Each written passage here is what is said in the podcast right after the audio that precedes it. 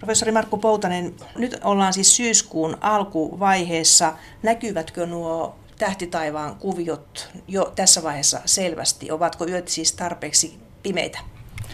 Kyllä ne Etelä-Suomessa on ihan riittävän pimeitä ja oikeastaan semmoinen sopiva pimeys ja hämärä siinä vallitseekin sillä tavalla, että ihan kaikkein himmeimmät ei näy. Ja siinä sitten pystyy ehkä paremmin hahmottamaankin niitä tähtikuvioita. Jos mennään ihan Pohjois-Suomeen, niin tietysti siellä vielä tässä syyskuun alussa niin vähän se taivas on vaaleampi, mutta aika nopeasti Pohjois-Suomikin kirii kiinni. Sitten kun tullaan tuonne syyskuun loppupuolelle 20 päivän paikkeelle, kun on sitten syyspäivän tasaus, niin silloinhan tietysti koko maapallolla yö ja päivä on yhtä pitkiä, että sitten kyllä ihan Pohjois-Suomea myöten, niin voi sanoa, että on kunnollinen yö. Mitä tähtikuvioita nyt suosittelisit, jos puhutaan nyt ihan noista tähtikuvioista ensiksi? No tietysti se kesän, kesäkolmio, Joutsenen, Deneb ja Lyyrän Vega ja sitten siellä alempana se Kotkan altaari, nehän näkyy vielä ihan kivasti tässä alkusyksystä sitten siellä iltataivaalla.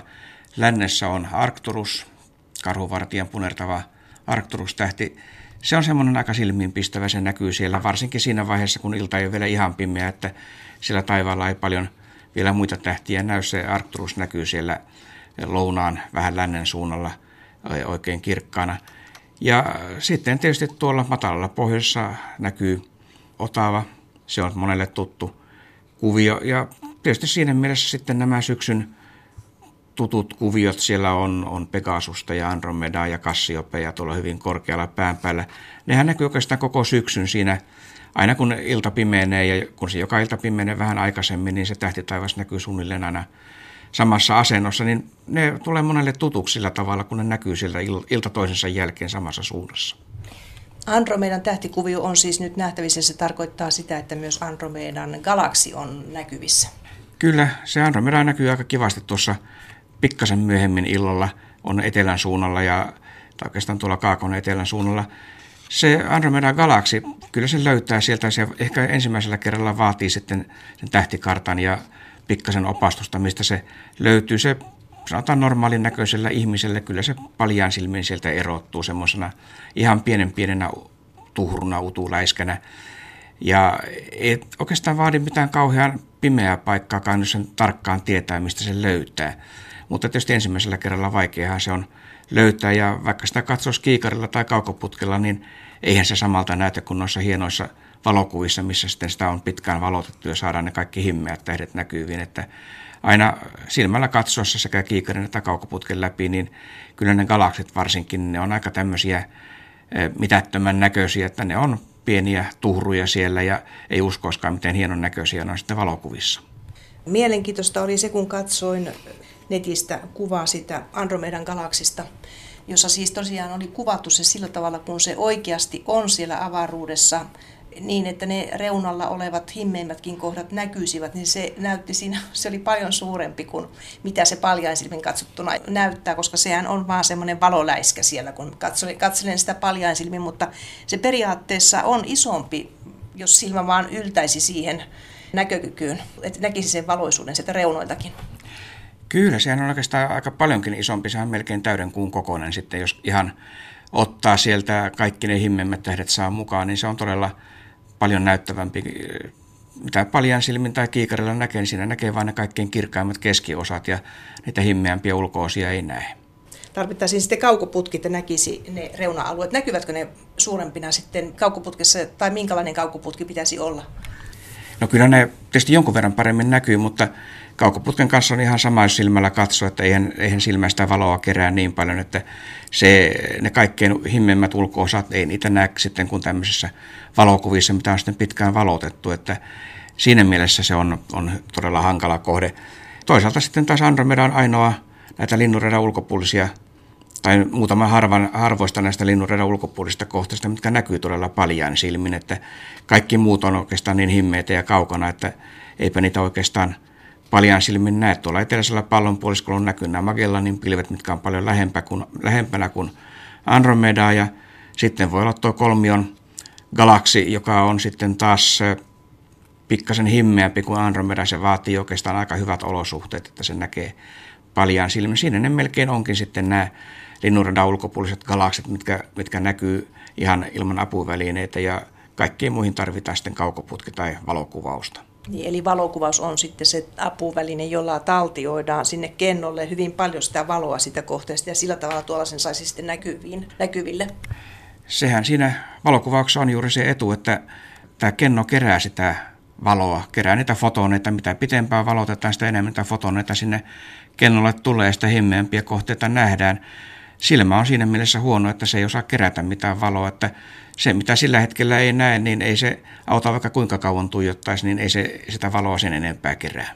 Missä tuo Andromeda nyt on siis tarkalleen, jos ajatellaan tuota ilta-aikaa ja tuossa 10-11 aikaa, niin mihinkäs taivaalle täytyy tuijotella, jotta näkisi tuon galaksinkin?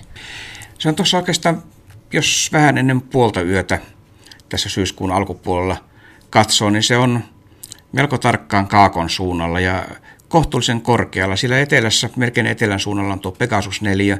Sekin on aika hankala hahmottaa. Se on neljä tähteä. Se on aika iso neliö, loppujen lopuksi yllättävän iso, kun sitä katsoo taivaalta. Sitä Pegasuksesta, kun lähtee sitten menemään sen vasemman yläkulman tähdestä 15 ylöspäin, niin sieltä se Andromedan tähdistö on siinä. Ja pari tähteä mennään sitä eteenpäin ja sitten siitä toisen tähden kohdalta, kun noustaan vähän matkaan edelleen ylöspäin tuonne linnunradan suuntaan, niin sieltä se utuläiskä löytyy. Mutta sitä on tietysti vähän suusanlaisesti vaikea kuvata tässä, että melkein kannattaa ottaa sitten se tähtikartta ja katsoa, missä, missä kohtaa se onkaan ja yrittää tunnistaa niitä kirkkaampia tähtiä sieltä ja sitten ne tähtien avulla hyppeillä tähdistä toiseen ja löytää sitten se paikka siitä, missä se galaksi on. Ja jos ei ihan suoraan näkemällä heti näe, niin kannattaa katsoa vähän syrjäsilmällä, eli katsotaan pikkasen ohi, koska silmä on sillä tavalla rakennettu, että se herkin alue itse asiassa ei ole siinä tarkimman näön kohdalla, vaan se on vähän siellä sivussa. Eli jos katsoo, katsoo pikkasen sivuun, niin silloin saattaa nähdä vähän näitä himmeämpiä kohteita, että se joskus auttaa sitten näiden himmeiden kohteiden katsomisessa. No sehän on hyvä vinkki, katsella vähän sivuun sitä kohdetta, koska se ei muuten näy niin kovin hyvin. Siis onko se nyt niin, Markku Poutanen, että se on kaukaisin kohde, mitä me voimme paljalla silmällä ylipäätänsä nähdä, kun sehän on kahden ja puolen miljoonan valovuoden päässä. No se on yksi niitä kaukaisimpia. Siinä se kolmion galaksi on suunnilleen yhtä kaukana, että siellä se liikkuu sitten sen kahden ja kolmen miljoonan valovuoden paikkeilla nämä kaukaisimmat, mitä ylipäänsä voidaan paljon silmin nähdä, ellei sieltä sitten jotakin hyvin kirkasta supernovaa tai vastaavaa jossain, jossain vaiheessa putkana, mutta tämmöisiä säännöllisesti näkyviä, niin kyllä se voi sanoa, että Andromeda on se kaukaisen. Että jos joku kysyy, että kuinka kauas voi nähdä, niin kertoo sitten kuinka kaukana Andromedan galaksi on, niin se ehkä on sitten se näkökyvyn raja. Eihän se sinällään näkökyvystä riipu, vaan se riippuu siitä, että miten kirkkaita kohteita on, mutta e, vaikea kuvitella, että tässä nyt olisi lähistöllä mitään kirkkaampaa kuin kokonainen galaksi. Ainakin voi mielessään, kun sitä katselee, niin miettiä myös sitä, että kuinka kauaksi katselee, että katselee aika kauas. Kyllä, ja vielä niinkin päin ajateltuna, että se valo, joka nyt silmään tulee, niin se lähti sieltä 2,5 miljoonaa vuotta sitten liikkeelle. Eli on maapallolla ehtinyt tapahtua kaikenlaista siinä 2,5 miljoonaa vuoden aikana, kun se valo on sieltä galaksista tullut tähän meidän silmäämme. Ja mitä liet tapahtunut siellä Andromedassa? Niin, mitä, mistä me tiedetään? Se on 2,5 miljoonaa vuotta jotakin, mitä siellä tällä hetkellä on menossa. Eihän me nähdä kuin se historia sieltä. Mm, se on mielenkiintoista, kun katsotaan tuonne avaruuteen, niin katsotaan tavallaan historiaan. Tuossa puhuit aikaisemmin tuosta Arcturuksesta, sehän on vähän semmoinen punertava tähti, siis onko se nyt semmoinen kohde, jota erityisesti kannattaa nyt syksyllä katsoa nyt syyskuussa, koska sehän ei aina nyt niin kovin hyvin näy. Joo, se siinä mielessä, että se tuossa myöhemmin syksyllä ja varsinkin talvelle, talveen mentäessä, niin sehän laskee tuonne länteen ja ei, ei näy sitten. Kevät-talvella se sitten tulee taas tuota aamuyöllä näkyviin että siinä mielessä tämä syksy on, jos haluaa Arcturusta ja tuonne karhuvartijan suuntaan katsella, niin tietysti tämä syksyillat on parhaita, koska se näkyy vielä ja tietysti myöhemmin illalla alkaa painua sitten sinne taivaanrantaan. Siellähän on, on sitten pohjan kruunu ja muuta tämmöistä himmeämpää tähdistöä siinä lähistöllä, että siinä mielessä se on ihan, ihan mielenkiintoista aluetta. Ja jos ei muuten sitä Arcturusta nyt ihan varmasti tunnista, niin katsoo, tot, etsii Otavan taivaalta ja sitten sitä Otavan hännän kaarevaa kaarta, kun seuraa sinne alaspäin, niin mihin se kaari näyttää osoittavan, niin se osoittaa sitten se kaarenpää sinne Arkturuksen suuntaan, että silläkin tavalla se löytää sieltä. Juu, se on oikein hyvä ohje. Se löytyy sillä tavalla kaikkein helpoiten. Entäs planeettataivas? Mitä siellä planeetoissa nyt tapahtuu syyskuussa tähtitaivaalla? Siellä on aamuvirkoille nähtävää oikeastaan ihan kunnolla. Siellä on Merkurius ja Venus ja Mars on aamutaivaalla. Ne itse asiassa aika lähekkäin toisiaan siinä tuossa syyskuun puolivälin paikkeilla, niin se on Merkurius ja Mars on ihan vierekkäin tuossa 16-17 päivän välisenä yönä ja sitten ei se Venuskaan kaukana siellä ole, että ne näkyy tuolla idässä, idän suunnalla suunnilleen hyvin, hyvin matalalla, että täytyy sitten olla semmoinen paikka, mistä näkyy ihan taivaanrantaan saakka sinne idän suuntaan. Ja aamulla sitten ennen kukon laulua, joskus tuolla viiden puoli kuuden aikaan menee ulos katsomaan, niin eiköhän ne sieltä löydy. Kyllä ne sen verran kirkkaita kuitenkin on, että jos sinne selkeitä on ja taivaanrantaan saakka kirkasta eikä mitään esteitä, niin näkyy. Ja Venus on tietysti hyvä merkki siellä, että sen kyllä taatusti näkee. Ja sitten kun Venusta mennään vinoste sinne alaspäin kohti taivaanrantaa, niin sieltä ne Merkurius ja Marskin pitäisi löytyä. No entäs iltahämärissä? No illalla oikeastaan vähän huonompi tilanne siinä mielessä. Saturnus näkyy nyt vielä iltahämärissä siellä, mutta sitten tietysti jos näitä vähän vaativampia ja himmeämpiä kohteita, niin Uranus ja Neptunus näkyy iltataivaalla. Mutta niitä on tietysti ihan turha nyt lähteä paljon silmin etsimään, että ne on sen verran himmeitä, että sieltä ei edes kiikarilla tai kaukoputkella eihän niitä noin vaan löydä. Täytyy olla hakukartta, että tietää ihan tarkkaan, missä ne on ja sitten yrittää sen hakukartan kanssa sitten etsiä. Ja kyllä ne Uranus näkyy, voi sanoa, että Uranus näkyy kiikarilla ihan kohtuullisen hyvin. Neptunus nippa nappaa, että molempien tietysti kannattaa kyllä, jos pieni kaukoputki on käytössä, niin sillä kaukoputkella etsiä. Jos joku nyt kuuntelijoista haluaisi aloittaa tämän tähtitiedeharrastuksen ja tähtien katsomisen syksyn koittaessa, niin mitä suosittelet, miten se pitäisi tämä harrastus panna alkuun? No eihän se kovin isoja investointeja vaadi. Oikeastaan melkein suosittelisin, että Ursan Tähdet vuosikirja on oikein hyvä. Siinä on ensinnäkin nämä kuukausikohtaiset selostukset, mitä kaikkea siellä taivaalla näkyy. Siellä on pieni tähtikartta, siitä voi katsoa tietysti, jos haluaa tämmöisen isomman tähtikartan hommata. Tai sitten, sitten tietysti netistä löytyy kaikenlaisia tähtioppaita ja tähtikarttoja, mutta Taursan vuosikirja on sillä tavalla hyvä, että se on Suomen olosuhteisiin sovitettu ja kertoo, mitä Suomessa näkyy. Ja sitten niissä tähtikartoissa, kuukausitähtikartoissa myös on sitten planeetat merkitty paikalleen. Et jos hankkii tuommoisen ihan tavallisen normaalin tähtikartan, niin sitten tietysti siinä on se ongelma, että siellä ei ole planeettoja näkyvissä, koska se, se on tämmöinen yleinen. Ja tietysti nykyisin, nykyisin sitten niin aika monen älypuhelimen saatavana tämmöisiä erinäköisiä tähtikarttaohjelmia. Ja, ja vieläpä niin, että jos se on hyvin kalibroitu se puhelin ja se ohjelmisto siinä, niin kun sen äh, kännykän kääntää oikeaan suuntaan, niin se jopa näyttää sitten, mitkä, mitä tähdistöjä mitä tähtiä sillä suunnalla on. Et se on oikeastaan myös aika näppärä tapa opiskella ja opetella niitä tähdistöjä tunnistamaan, että mitä kaikkea siellä taivaalla on. No sehän kuulostaa todella helpolta. Eli jos tuollaisen ohjelman löytää, niin sehän on kaikkein kätevin, kun sitten voi ulkona avata sen puhelimen ja katsoa siitä, että miltä yläpuolella pitäisi näyttää. Ja kun ne on vielä yleensä ilmaisia nämä ohjelmat, että sinne ei tarvitse edes maksaa niistä mitään, niin kyllä sillä tavalla voi sanoa, että ei tämä mikään, mitään välineurheilua ainakaan niin kuin alkuvaiheessa ole. Ja tietysti sitten siinä vaiheessa, kun innostus ja kiinnostus lisääntyy, kiikarit on ihan hyvä apuväline seuraavaksi. Monella tietysti on jo kiikarit valmiina jossain sillä komeron perällä pölyttymässä. Ne kannattaa ottaa esille ja katsoa, mitä kiikarilla näkee. Kaukoputkisten aikanaan tulla, jos on tullakseen.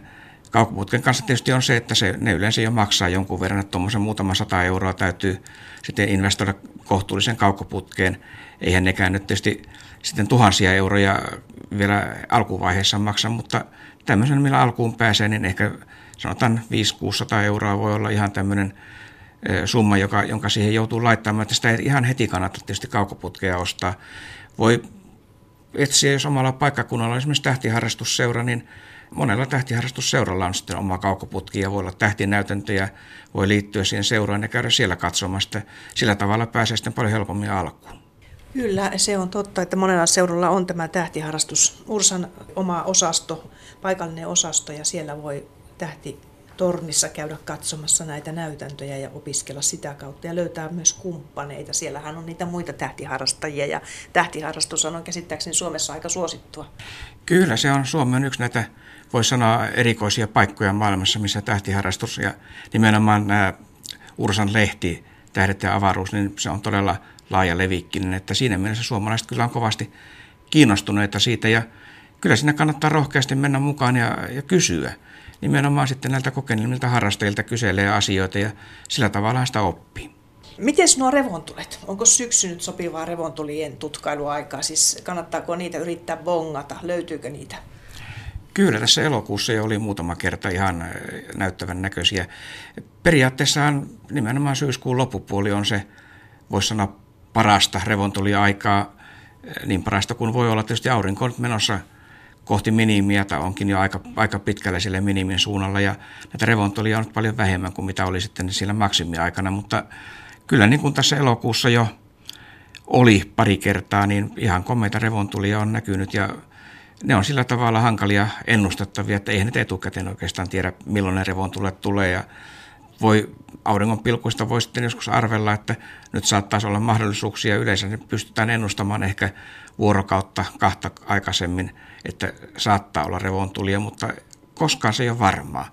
Eli aina kannattaa ulos mennessään katsella sinne pohjoiselle taivaalle ja e, jos siellä näkyy sitten tämmöinen vaalea utu, jos ne on kirkkaampia, sitten näkyy ihan kirkkaan vihreänä, voi olla jotain muitakin värejä, sinistä, punaista joskus, niin ne on tietysti harvinaisempia Etelä-Suomessa. Pohjois-Suomessa niin kyllähän niitä revontulia vaikka auringon minimiaikanakin niin näkyy paljon useammin, että jos Pohjois-Suomeen menee ja Pohjois-Suomessa on, niin ilman muuta siellä näkee niitä revontulia sitä aika useinkin.